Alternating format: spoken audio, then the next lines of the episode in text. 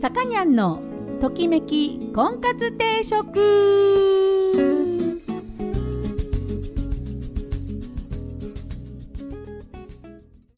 はい、えー、皆さんこんにちは。さかにゃんのときめき婚活定食今週も始まりました、えー、私結婚相談所母大女オーナーのさかにゃんでございます、えー、毎度お聞きいただきありがとうございます。今週もよろしくお願いいたします。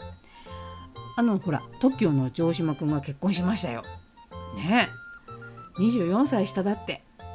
ありえないね。うん、これあの皆さんありえませんからね。芸能界という特殊なところでのお話夢物語で、えー、ございますのでね。あのこれね期待しないで。うん、うちでねあの菩提樹で最高離れてるの多分13歳。とか一回りちょいとかいうのが離れてたかなっていう感じですかね。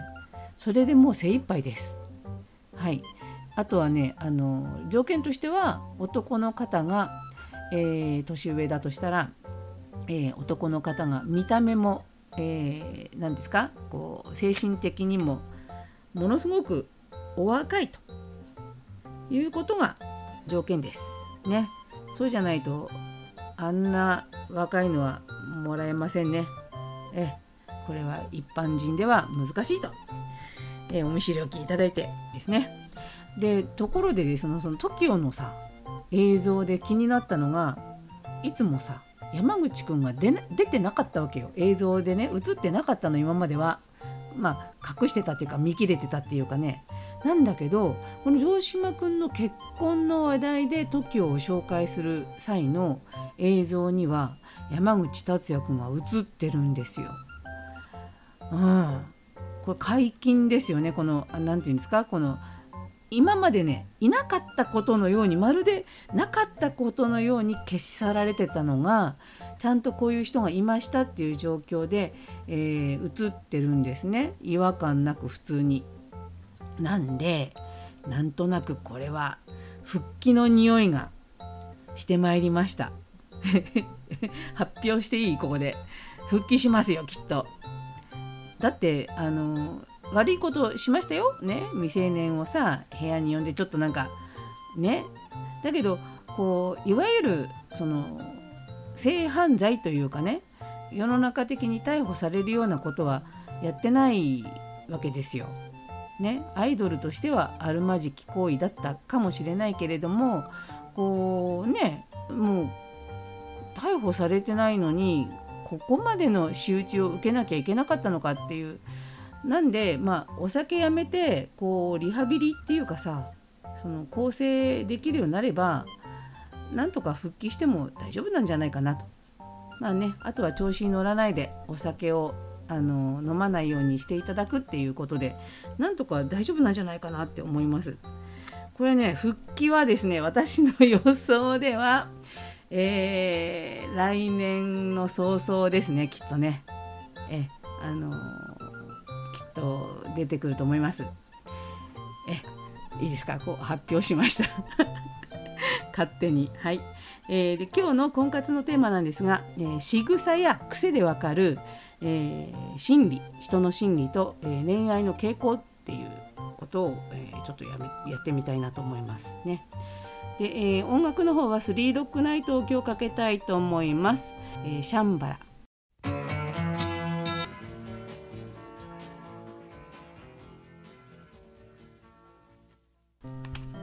トキコンです。今日の、えー、婚活のテーマは仕草で癖とか。ね。仕草でわかる深層心理。恋愛傾向がわかるって言うんですよ。その仕草で。ね。ちょっと自分にまあでも癖とかってさ自分で気づかないよね。人に言われて「えー、そうだっけ?」っていうことよくねあると思うんですけどこう自分の癖あのー、もしご家族がいらっしゃったらあの僕に癖あるとか私に癖なんか癖あるとか言って聞いてみるのがいいと思いますよ。自分じゃちょっと気づきにくいのでね。じゃあ行きましょう。髪を触る癖がある人。ね。髪の毛を触る癖がある人は不安を抱えやすく尽くす性格だそうです。うん、髪を触るという行為仕草はある種の不安感を抱えていることの表れです。子供の頃を思い出してみると転んで、えー、泣き出した時など親に頭を撫でられて安心した記憶がありませんかと。髪を触るという行為は自分で自分にいい子いい子してるのと同じことなんですって書いてあるんですね。あそうなんだね。ということでこのような方は恋愛においても甘えん坊です。恋人に自分の悪いところを指摘され落ち込んでしまい嫌われてしまったのと思嫌われてしまったなどと思い込んじゃう被害妄想の強い傾向があると。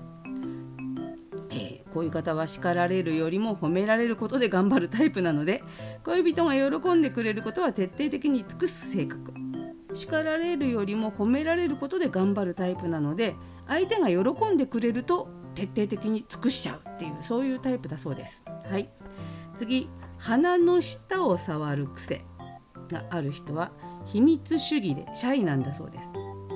じゃあ皆さんね人差し指で鼻の下を触ってみてください。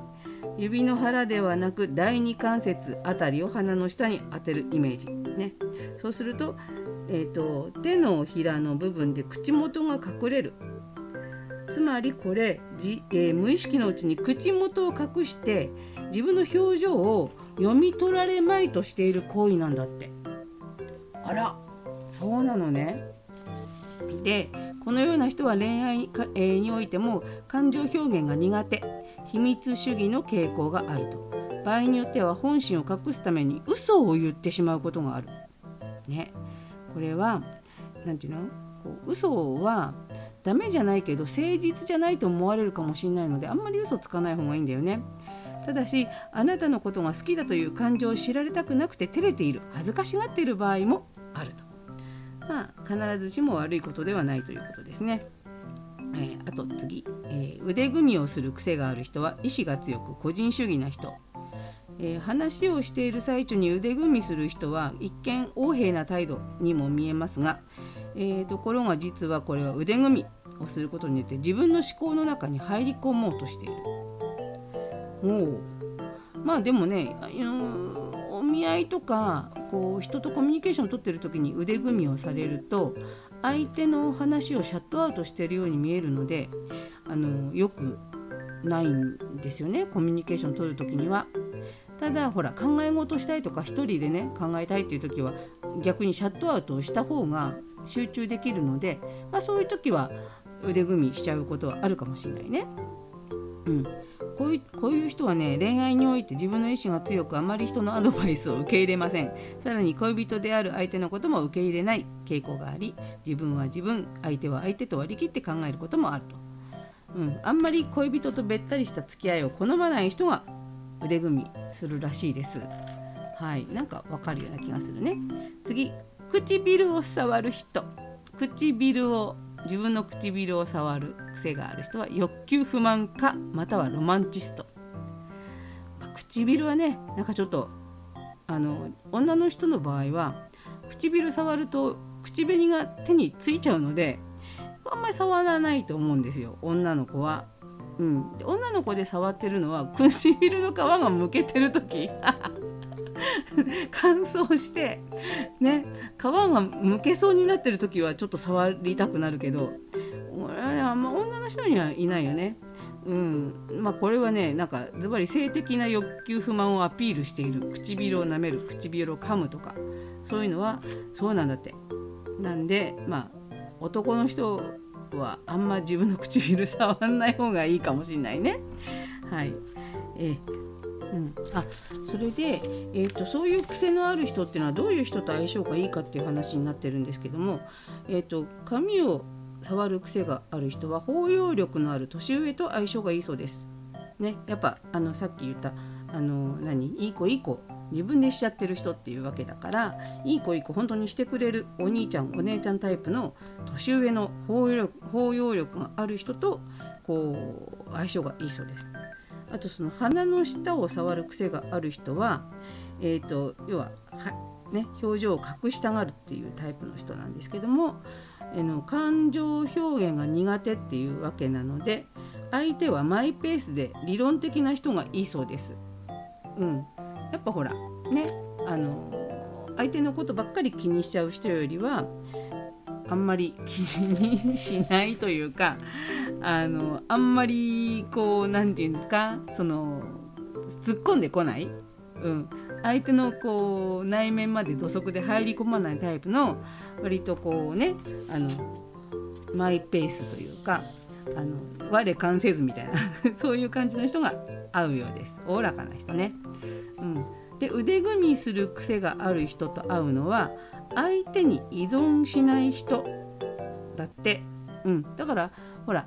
君は君僕は僕っていう考え方の人が腕組みをする癖があるってさっき言ったんですけどあいいよいいよ君は君僕は僕。あそれ OKOK っていう感じの相手に依存しないタイプの人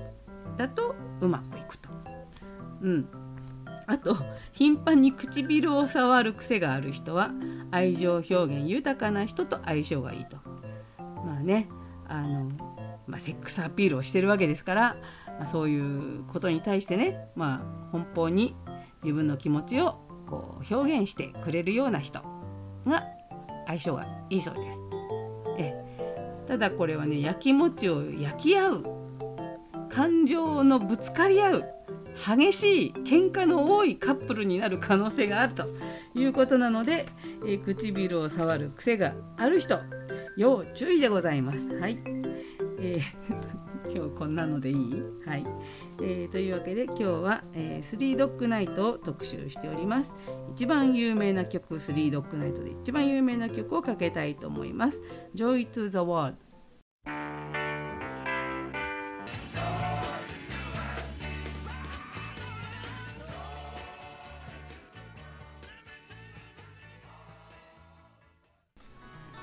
はい、さかにゃんのときめき婚活定食そろそろお時間になりました。この番組は出会いや婚活について皆さんと一緒に考えていく番組です。お悩み相談リクエストなどお待ちしております。また菩提樹という結婚相談所のお店を金沢と富山2店舗でやっております。興味のある方はぜひお越しください、えー、初めての方も会員さんもホームページから簡単に予約ができるように、えー、なっております。ご来店の方お待ちしております。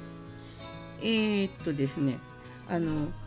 富山はね今あのイオン高岡ねイオンモール高岡か。あれがあのでっかくなってねあの何ですか？こう今まであったののお隣に同じぐらいの大きさのあのイオンがまたできてそれをこう2階で橋がね道を挟んで2階に橋がかかってすんごい大きくなったんでまああの混んでるかなと思いつつ行ってみたんですよ。であのまあね行って一応ウクレレ楽器屋さんも覗こうかなと思って覗きましたら、えー、なんと、えー、なんでこれが富山にあるんだろうっていう、えー、ハワイのブランドの中古ねえっとね多分だけど2001年製、ね、のあのウクレレが、ね、これがね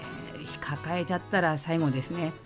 全くこう何て言うんですかねこう手放すような気持ちにならず一回置いて一回ぐるっと回ってまた戻っちゃいましてねゲットしたんですよ。ちょっと値切りまして。値切っちゃった、うん、そしたらねこれが当たりでしてねほんですっごいもう古いやつだからくすんでるしねあのフレットって言って金属の部分ね手の指のあの左指で押さえる金属の部分があのくすんでたりとかあとその指板っていう押さえるところがこうカッサカサだったりとかしたんですけどなんとかお手入れをして弦を張り替えたらねもうこれがねいい音が鳴る素晴らしいウクレレになったんで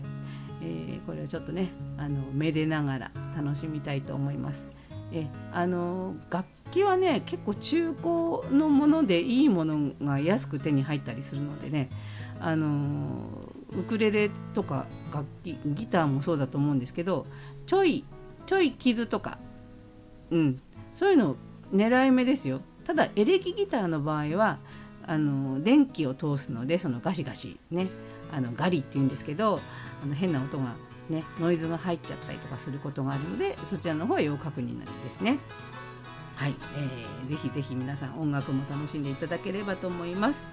えー、っとそういうわけで今日はスリードッグナイトを特集しておりました「アウト・イン・ザ・カントリー」を聞きながらお別れしたいと思います。えー、お相手は菩提寺のさかにゃんでした。それでそれでは皆さんごきげんようさようなら。